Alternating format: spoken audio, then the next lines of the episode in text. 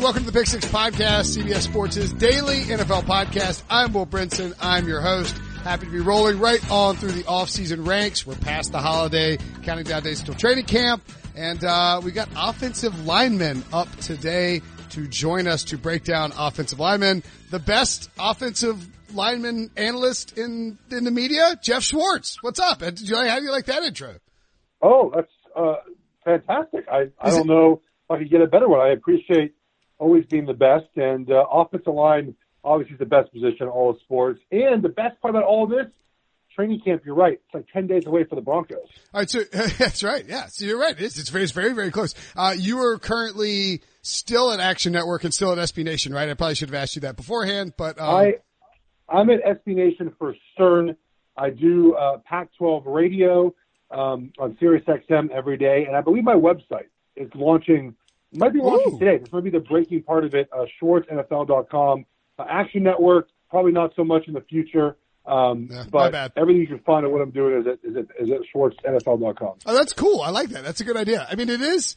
Do you find it? Do you find it? Um, is it tough to like deal with the fact that I mean, what percent, like what percent of media members, and you can lump me in with this because I, I, mean, I, I, don't think there are very many people who actually understand how to analyze offensive line play, but like what percentage of NFL media members really understand a significant portion of the nuances that come with offensive line play? Well, not many. I mean, there's, there's a couple, uh, Brandon Thorn is pretty good. Uh, I think he's at Veteran Scout on, on Twitter. My buddy Duke Manyweather, um, who trains a lot of offensive linemen. We're doing O-line masterminds this weekend. Did it last year. 30 NFL offensive linemen will be top five. There'll be like five of the top 30 college offensive linemen will be there this year mm. as well. Um, we break down film. We do drills. Same as the, the Von Miller Summit for defensive line. Just for whatever reason, does not get as much attention. Maybe because it's not Von Miller, but we will have my brother will be there. Lane Johnson will be there. Terron Armstead will be there. So a lot of I think Zack Martin might be there this year. I mean, a lot of outstanding offensive linemen. Quenton Nelson, I mean, may or may not be there. So there, there's a lot of all pro type linemen at this event. So uh, those two guys do well. It's just it's hard because you have to you have to really devote your time to just offensive line. Like yeah. Brandon, for example, really just studies offensive defensive linemen. It's hard to be an overall studier of football and then just be just and then also be offensive line expert. I can because I've played the position and I know what's going on. But for someone who hasn't really played the position, it's hard to be an offensive line guy and also know and watch everything about the game. Yeah, I mean that's the thing is like even when and like I think I can do a, uh, a decent job.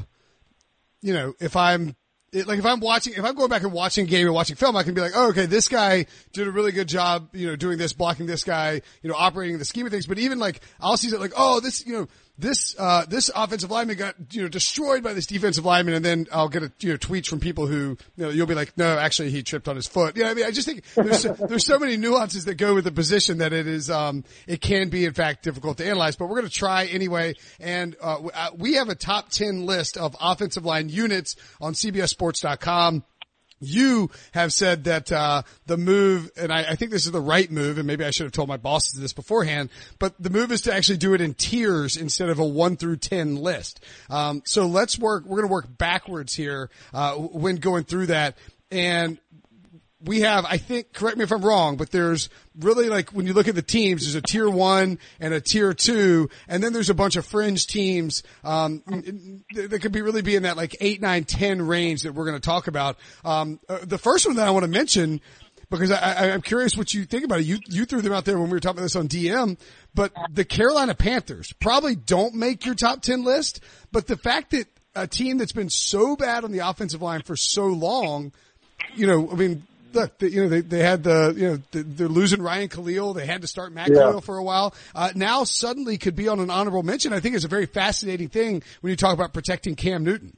Well, I think there's a couple teams, the Panthers, the Falcons, and the Rams that are in the kind of, they're not really, they're not in the second tier, but they easily with like young players and players off of injury and within eight games this year can kind of be in that second tier of offensive line. You mentioned the Panthers look, they, they needed a left tackle. They have Taylor Moton there, but they drafted Greg Little, really high athletic upside offensive lineman, put him right at, at left tackle. He's not there and now at the ones, and Taylor Moton goes to guard, which might be his better position. you lost Ryan Kalil, but you signed Matt Paradis. Trai Turner is a very good right guard. And Daryl Williams, who was an all pro a couple of years ago, injured, uh, back now at right tackle. That is a good offensive line, at least by talent. So we have to see kind of how the Daryl Williams off an injury. You know, Greg Little is a rookie. Does Taylor Moton move to guard? So they have potential to be a really good offensive line. Uh, maybe the better offensive line they've had in a long time. But uh, again, it's, it's a lot of potential, and that's why you really they're hard to put into like a tier right now. They're more like in my potentially could be good tier. Like a surprising, like this team could make a leap into the a, a team that could be our top ten. You mentioned the Falcons as well. Um, how hard is it for a team?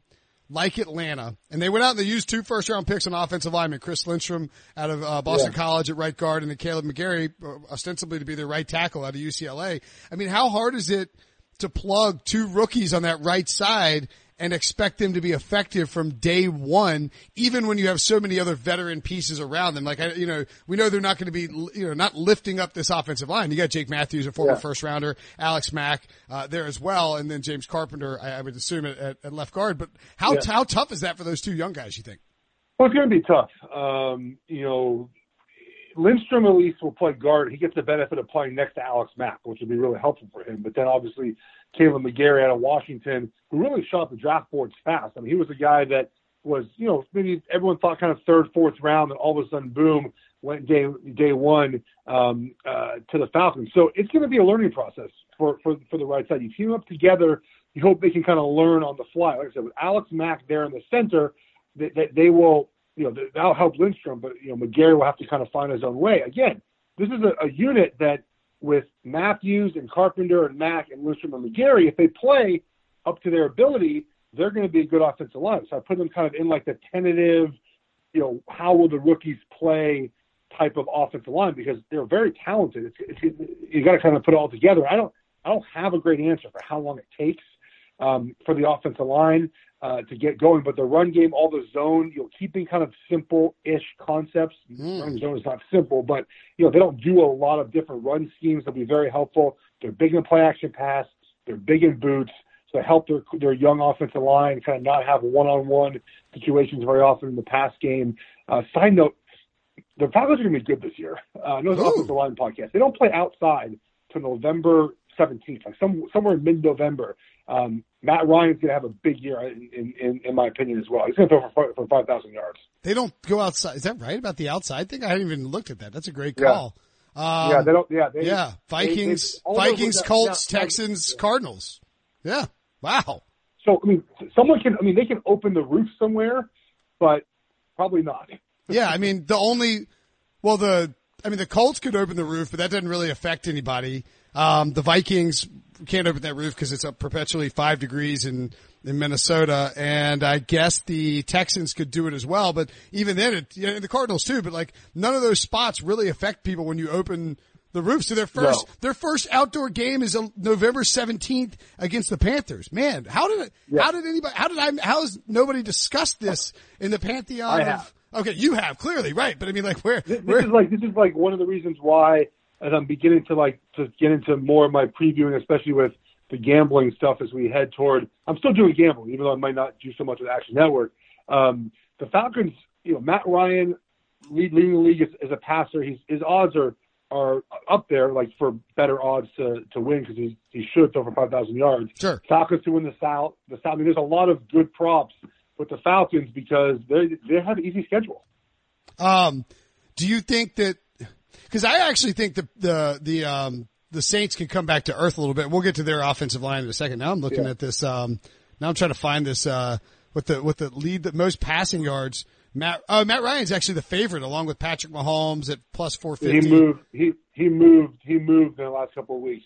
Um, I originally looked at he was not the favorite, but yeah. I think that he flew, he threw for 4,900 yards last year. Yeah, yeah, yeah, for sure. I mean, and I get why Mahomes is there. I would expect some regression there. We'll get to them in a second too. Sure what, yeah. what, um, interesting. What do you, uh, uh, just while we're talking about the South, not that anybody thinks the, the Buccaneers have some great offensive line or anything, but when you look at like, like the difference between, operating in a Norv Turner scheme and a Bruce Arians scheme, and Norv sort of adjusted what he did for Cam Newton last year to make it shorter drops and, and quicker passes.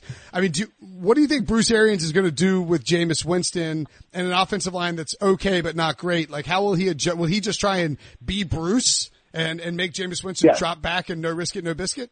Yes, I mean he's going to be the Zach coach has always been, and let you you know let Winston use his arm. I mean that's that's what he has obviously throws a ton of interceptions, yeah. but being able to, use his big arm and let, let him throw the ball because that's what Bruce has always done. He's always been high flying down the field, um, you know, some some max protection type stuff at times to help his offensive line, but he's going to take shots. That, that's what he's always been, and I expect that to not change at all with Winston at quarterback. Okay.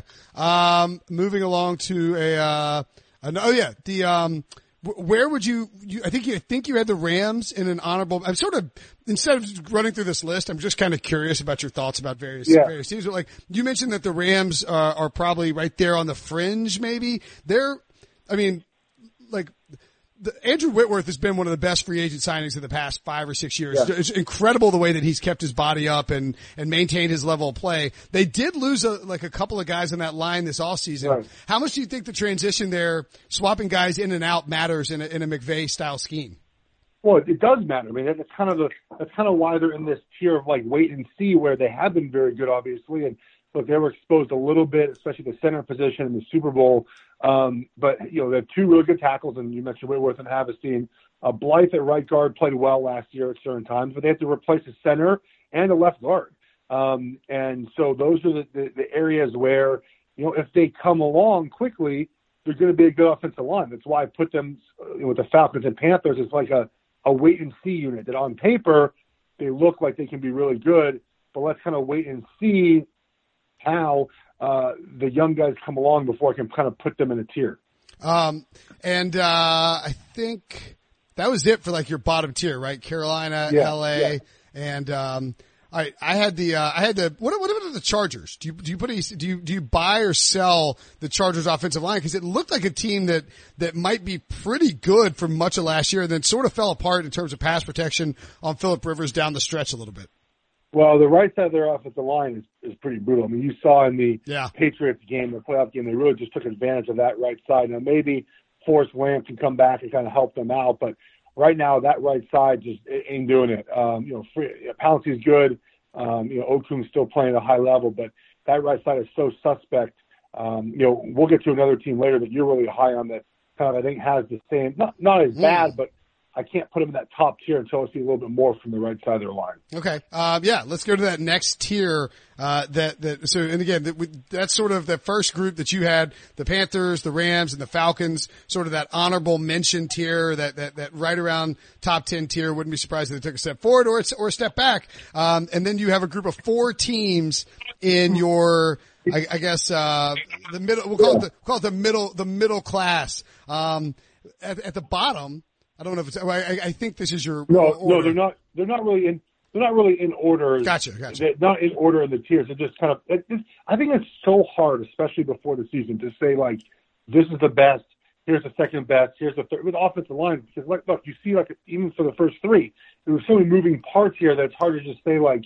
This, this is kind of where I feel like the next tier we're going to is like second tier of units. And it'll be, and I feel like the top five that I have at the very top, I feel very good in those five and some of these, you know, some of these tier two teams can take a really big jump and get into that tier one level um, in, uh, in in half a year probably. Okay, who's most likely? These are the four teams that you listed: Indianapolis, Green Bay, Chicago, and Kansas City. Out of those four teams, who is most likely to be considered elite next year?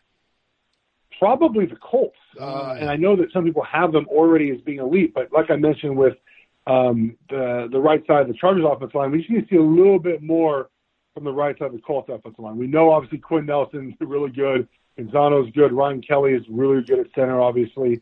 Uh, but just seeing a little bit more from the right side of that offensive line will kind of put them, you know, over over the top. They're not far from being in that unit in that category as a top tier offensive line. It just wasn't. If you, we'll get to the top, and you'll see kind of like there is a big uh, delineation, in my opinion, between like the top five and then kind of the Colts. The Colts, I feel like maybe the Packers who who we'll get to next are really close to kind of like breaking through into that top tier. Well, all right. So, so they might be even that top, uh, the top of this, of this middle tier group. What, I mean, what did you see from Quenton? Like, had, have you seen anything like you saw from Quenton Nelson in terms of a first year player? Uh, you repeatedly pointed out on Twitter, like he's teabagging everybody left and right. He comes in yeah. as a first year all pro. I mean, I know we've seen it before, but like it's been a while since someone's been able to come in and play that position out of the box that well, right?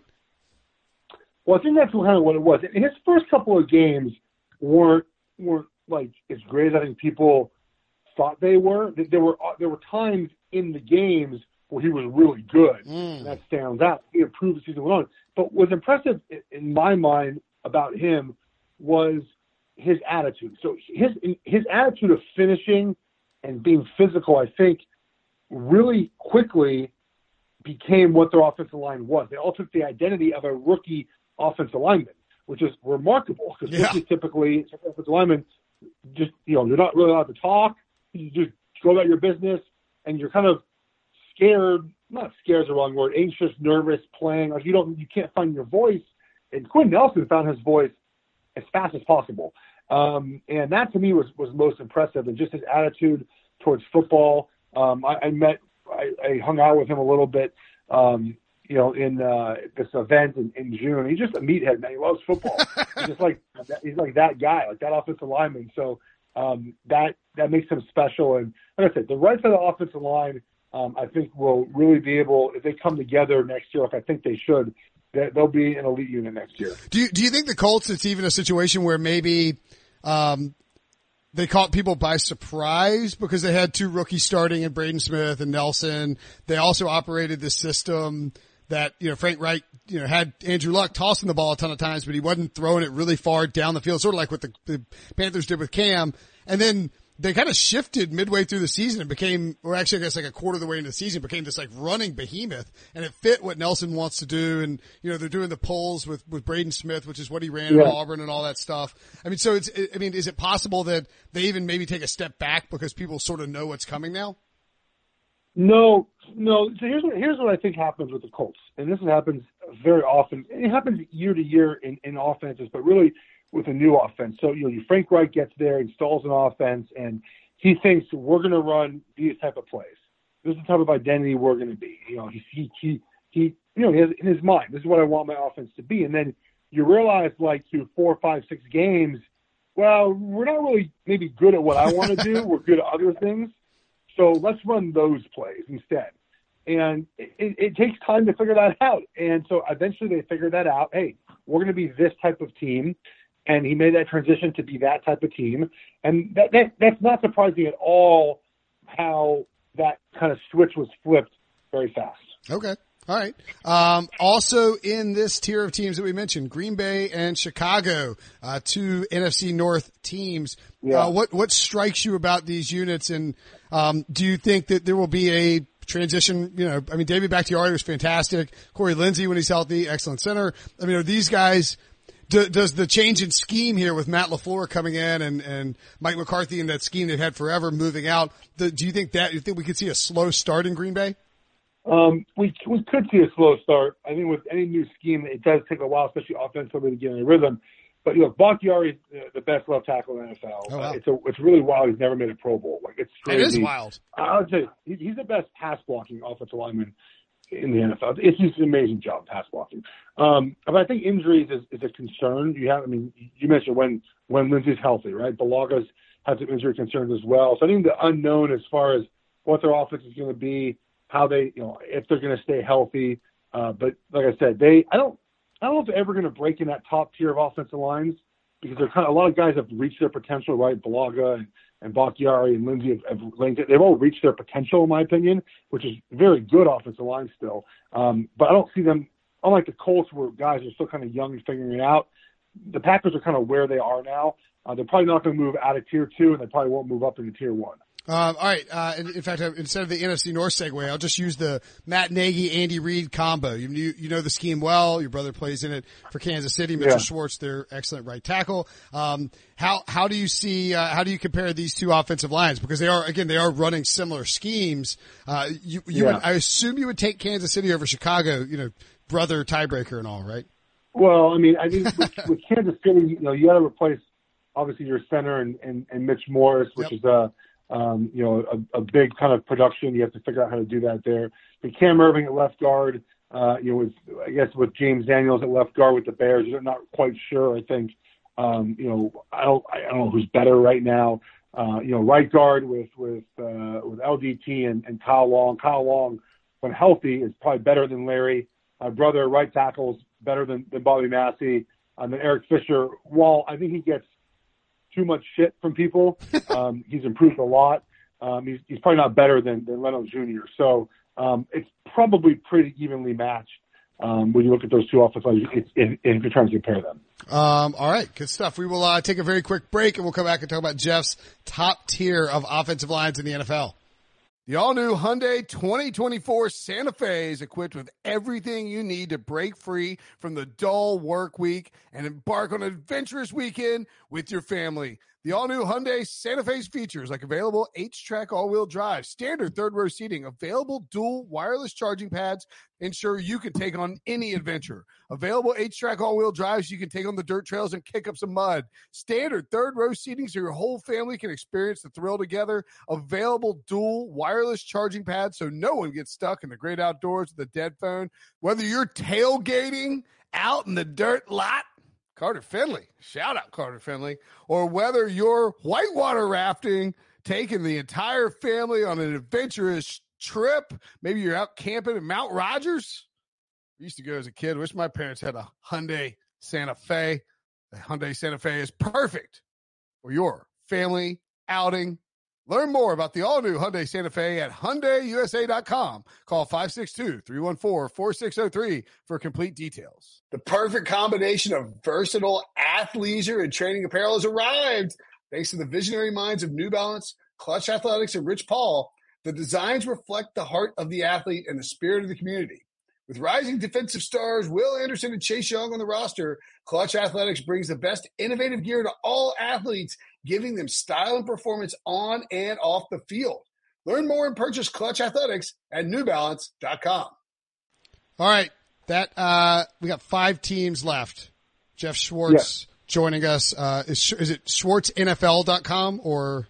Yeah, I, yeah, I think it's. I you know I'm gonna look if, it, if it's even up now. Thank you. I think him okay. SchwartzNFL.com should be up. Uh, Website coming soon. Oh, as of as oh, of recording. Coming soon. But I, I, got an email this morning that said like we're good to go, and I guess it's not up yet. It, it, it's it's uh, it's been a long process.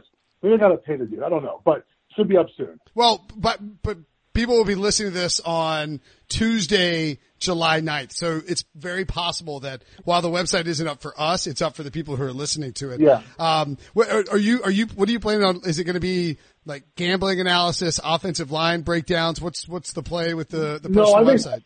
Basically the website. So like, like you said, when, when I came on, you're like, you, I do this, this, and this.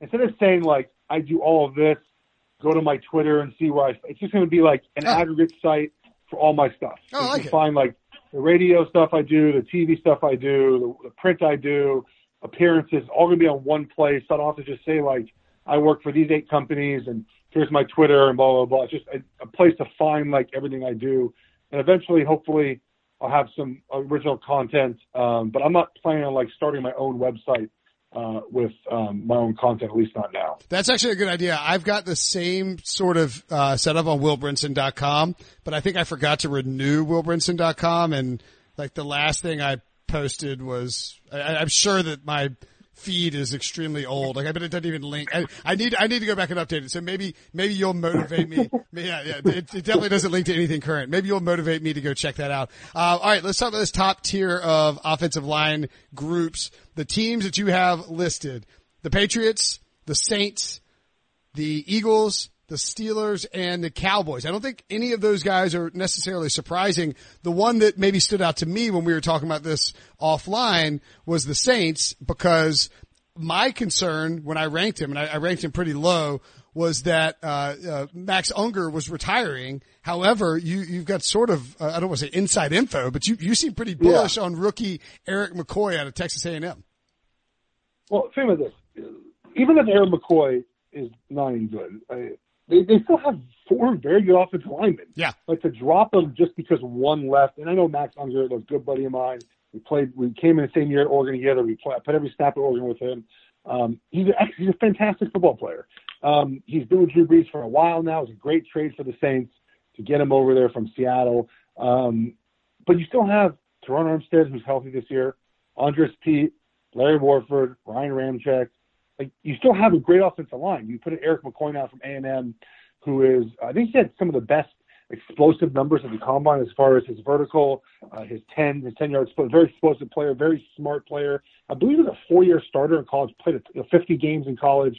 Um, so he'll fit in very well, I think, with Drew Brees. It'll take some time to get him used to being with Drew Brees and being the guy who's making all the calls and, and whatnot. And it's not going to be an easy transition, but I don't think the drop off is as far as people would expect when you lose a guy like Max and you can replace him with Erik McCoy. Mm, interesting. Would you rather have a would you rather have a veteran quarterback and a rookie center or a veteran center and a rookie quarterback? And I understand that it's not that cut and dry. Ooh, um, veteran center quarterback. You mean oh, ooh, um, like which which one's more likely to be a disaster? The veteran the because I feel like Drew oh, Brees. The, the, the, the, bigger disaster is the is the rookie center because um, you know, there's a lot put on the center's plate as far as, uh, especially in, in protections, um, figuring things out and just getting the snap up. And, you know, quarterbacks don't take very kindly to bad snaps and poor identifications that, that, that get them killed. So, um, and, you know, a good, a good veteran center can really help a young quarterback. A young quarterback's not helping a, uh, uh, I mean, a young center is not helping a quarterback at all. So, um, you know, it's probably more ideal to have that young quarterback with a really good center, but that's not where they are right now. But again, I, I, I see them being um, an offensive line still going to be very good. No, no, no. I, I, I, agree with you. I think I would reassess it after talking to you, and I might go cheat and like and change my rankings. Uh, the Eagles. I'm not even kidding. Like even if they've already been published, I don't want it to fall on my head. Uh, the Eagles are like the ageless wonders of of the NFL. I mean, Lane Johnson even was, uh, you know, 2013 first round pick. Like it's not like he's really young, although it kind of feels like he is compared to Jason Peters and Jason Kelce. Um, how worried does that get you with, with a potential drop off, uh, for Philadelphia based on sort of the age of those guys? Well, I'm not, I mean, Lane has, has been healthy. Uh, Brandon Brooks at, at right guard, obviously Kelce. There's no, I mean, the only one who has the sign of getting older is Peters. Yeah. Who keeps getting hurt every year, but they drafted Andre Dillard to be his, his replacement, um, at, at some point.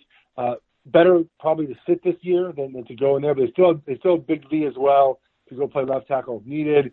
Um, they have that young kid Jordan. Um, I can't pronounce his last name very well. Um, uh, the, the the rugby player. Oh um, yeah, uh, uh, yeah. My uh, Mailata. Is it Mailata? Mailata, yeah. yeah. Rugby player who people like kind of where he's direction he's heading, but they have really good offensive line coaches.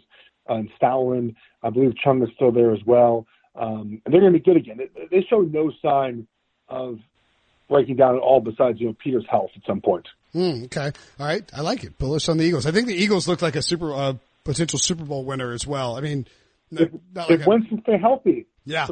Yeah, absolutely. Um, who, uh, if you had to pick one, you only get to pick one team out of the Patriots because these would probably be maybe my top three, maybe not. I don't know. Uh, the the Patriots, the Steelers, and the Cowboys. Who would you say is the the best team. Oh, actually, you know what? I got a different, I got a different question because the, okay. the Patriots and the, and the Steelers to me are a fascinating case study in coaching.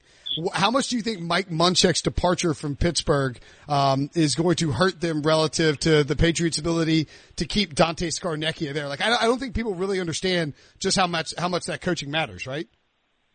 Oh, it's a huge, it's a huge, uh, I think, loss for them. I, I met their offensive line coach about a month ago at this event. I was, I, I'm sorry I forget his name. I don't think he's listening, but if he is, he's been there for a long time.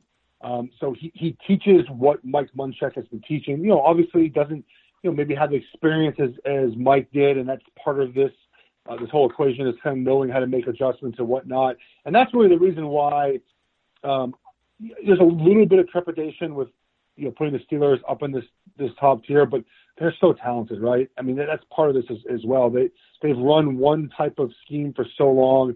They've run one play for so long. That double duo play works so well. They're just big bodied guys moving moving uh, people off the ball.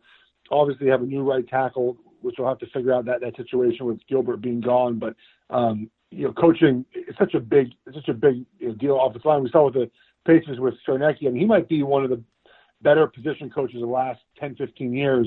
You know, they lose Trent Brown, Isaiah Wynn, who they drafted last year, will slide right in. Hopefully, he's he's 100% healthy. Uh, uh, uh, Joe Thuney at left guard. By the way, I think I think I think David Andrews, a center. Is it Joe or David who's been in the league? Uh, oh, it's Joe. Joe's been in the league three years now. Never not been to a Super Bowl. I know. It's unbelievable, right? Never. I think I think it's the first player in NFL history to start his first three years and start in three Super Bowls in a row. Um, David Andrews as solid as they come in center. Shaq Mason had a great year last year. Uh, Marcus Cannon, you know, getting up there in age. They're probably going to try to find his replacement soon enough. But uh, I, and I know they drafted uh, Juice from West Virginia as well to maybe take over uh, for Cannon eventually. But um, with that offensive line coach and the way Brady gets rid of the ball and the way they just pounded the Chiefs and the Chargers and the Rams in the playoffs, um, they deserve to be probably probably the top of this list heading into next season. Um, I'd probably put the Cowboys second. Um, you know, Connor Williams at left guard kind of have to figure out um, what they're going to do there. Maybe Connor McGovern is, is at left guard, but the, the biggest acquisition, in my opinion, in all of football is not really an acquisition. It's Travis Frederick coming back at center. Mm. The Cowboys last year were completely lost without him, especially with the offensive line coach they had in at the time, who ended up uh, being fired midway through the year. They brought in uh, Marc Colombo for a long time Cowboy uh, to, to take over. They've been they were really good since then, but they just they just misid'd a lot of things that Travis Frederick would never have made that mistake. Um, I do wonder if Connor Williams having to play now with Frederick and and Tyron Smith will play better in his second year. Zack Martin as good as they come.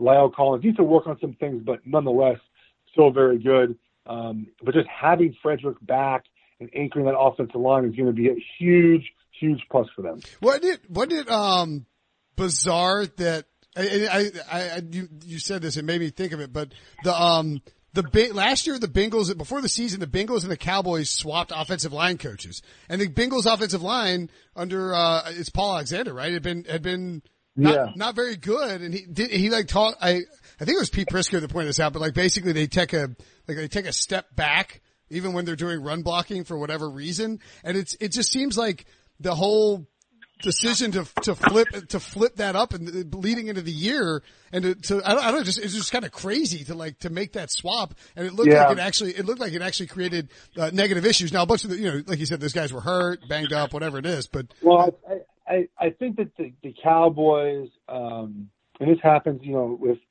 with coaches. It's not you know nepotism's the wrong word, but it's almost like NFL nepotism, right? Like if you if you are if you've coached for 20 years, you kind of just always get a job until you really can't get a job anymore. And right. it felt like the Cowboys decided like, hey, Paul Alexander had been a good coach, and remember, he has really not developed anyone in Cincinnati in the last seven years or so. Um, but it's Paul Alexander. He, he's done it. He's coached a lot of you know Whitworth and and Willie Anderson. He's coached some really good players, and they play well for him. So let's just go with you know the name that we know. And he taught nothing like they've been taught before it just didn't work. And like I said, they brought in Colombo. I believe Colombo is still their offensive line coach yep. now, um, and uh, they um, they're going to be a lot better this year. Okay, uh, and then uh, lastly, the Steelers. Actually, I guess you did you mention? I mean, do you think? Uh, I guess do you think that they have enough? talent and they're they're loaded up there. I mean, they got the Pouncey, DeCastro, uh, Foster, Villanueva. They have plenty of talent there. Do you think there's enough veterans there to overcome the change in coaching? Because you, we have seen it. Like if you follow Mike Munchak around, you can see the the ups and downs of those various teams in terms of their offensive line play. Yeah, um, I think they'll be fine. Uh, we'll find out. There's there's a um, I'm going to look this up. I need to look up the ages of this group. John Clay, you know, ESPN reporter, you know, yeah. radio. He brought this up to me last year. He he said that there's a rule of 150 with offensive linemen if you're starting offensive line, if the age is over is over, you add up the age, combined age over 150, you typically see a big decline Wow. in their performance. And his, his, his example last year was Atlanta for me. We were talking before the year, and I was like, look, I think Atlanta's going to be good off. It's like, I goes, rule of 150. And I was like, what is that? Like, if, if you add up the ages, and Atlanta's offensive line was not as good last year. So we see this offensive line kind of getting up in, in age with DeCastro now and, and Pouncey, um, all those, you know, Ramon Foster. Uh, those guys are at least 30 years old. Uh, luckily, they're, they're younger at right tackle now. Um, I don't think they're quite at 150 yet, but they're getting they're getting up in age a little bit. Hmm. That makes me a little scary. I kind of like the Steelers to be a. No, I, I like I I look. I think the Steelers. Here's the thing: the Steelers have have run the same run plays for so long now that I they'll be fine without Munchak. I think, like I said, with injury wise, they've been relatively healthy. These guys have not been hurt either. Right. Um, so it's just something to look at when we look at offensive lines. I don't think it applies terribly much with the Steelers. Okay. Um, really quick, or really quickly, or however long you want to do it. I am curious if you had to build uh, an offensive line, like you can take um, any scheme, any style. Pick your coach. You could be the coach. You could be the GM. Someone else could be the coach. Whatever you want to do, but you get to pick five players to put onto the offensive line from around the NFL. Any team, any player, any contract. Um, who would who would be your five guys? You, you can move them about positions if you want to, for all I care. And and we're we're we're assuming that everyone's like healthy, right? Yeah, so every you get full health, no salary cap, and like if you want to get Lane Johnson and start him at center, you can do it for all for all for the intents and purposes So- of this. Tyron Smith is the left tackle. Okay. um, if you if you type if you go into Factor and you type up, you know, prototypical left tackle and you hit enter and they build you that, that's who he is, right? Yeah. Arms go down to his knees. He's 315 pounds, so athletic. Now injuries are concerned, but for this drill, that's not a problem, right? So Tyron Smith. I think Quenton Nelson at left guard, um, no brainer there. Obviously he's young, but just the physicality and his love for the game, he can make a lot of blocks. You know, he's, he's maybe limited athletically compared to maybe other elite offensive linemen, but nonetheless, um, I think he's a monster. I, I would put him there. Uh, I think I think Jason Kelce at center is about as perfect a center as you can get. Wow. Um, he can he can reach block guys. Um, he can move guys out of the way. Um, who do you think I was going to say at center? Uh, no, no, no, no. I just, I mean, I, uh, I had Jason Kelce slash Matt Paradis when I read, I was like worried when I was writing this down. I was like, what if I, what if I come up with a list of five and Geoff's like, this is the Um, worst list I've ever seen in my effing life. Like, what are you Um. So uh, who do you have at left tackle? Uh, I wrote down Armstead, but I, I don't know if in my brain I was, well, I guess I must have been because I, because I was counting, if I had Armstead there, surely I could have thought about Tyron Smith for, for health reasons. I was, I was putting together my five in a very rushed fashion. I got, I got to, Okay, and who's your left guard? Quenton Nelson. Yeah, Nelson slash, yeah, Nel, yeah, Nelson. Okay. Um, my so my center's Kelce. Now my right guard, I you make me pick between these two guys. It's Zack Martin or Marshall Yanda. I mean, I, jeez, Marshall Yanda is probably a Hall of Famer. Um, Mm. Quenton Nelson is not yet. I'm not Quenton Nelson. Zack Martin is Yeah. not yet. I, I, I mean, Marshall Yanda is so good. I feel like he's not um, talked about enough. I don't know if I could choose like between those two. Honestly, I know that's part of the drill is choosing one. Um, I might I might lean toward Marshall Yanda over Zack Martin. Um, very very slightly. I just love the way Yanda plays.